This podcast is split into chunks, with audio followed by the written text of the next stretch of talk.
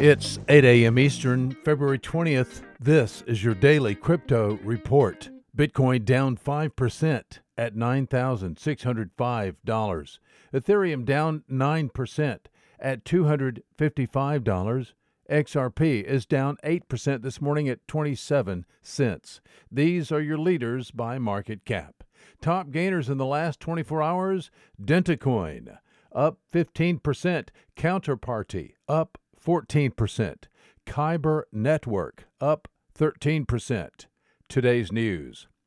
Newly published reports indicate that a mystery venture capital firm called Investor F in redacted SEC versus Telegram records wishes to remain anonymous and to have their trade secrets not exposed by the United States District Court for the Southern District of Georgia.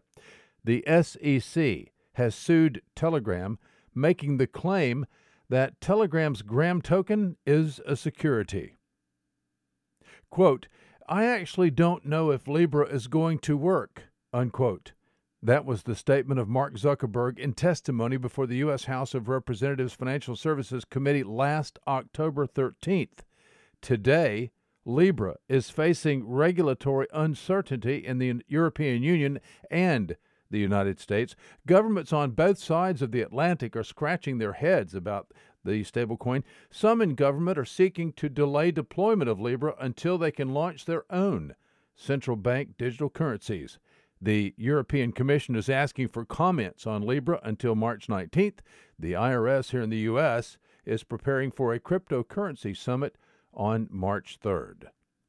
Well, these are your leading headlines today. Visit us at dailycryptoreport.io for sources and for links. Find us on social media, add us to your Alexa Flash Briefing, and listen to us everywhere you podcast under Daily Crypto Report.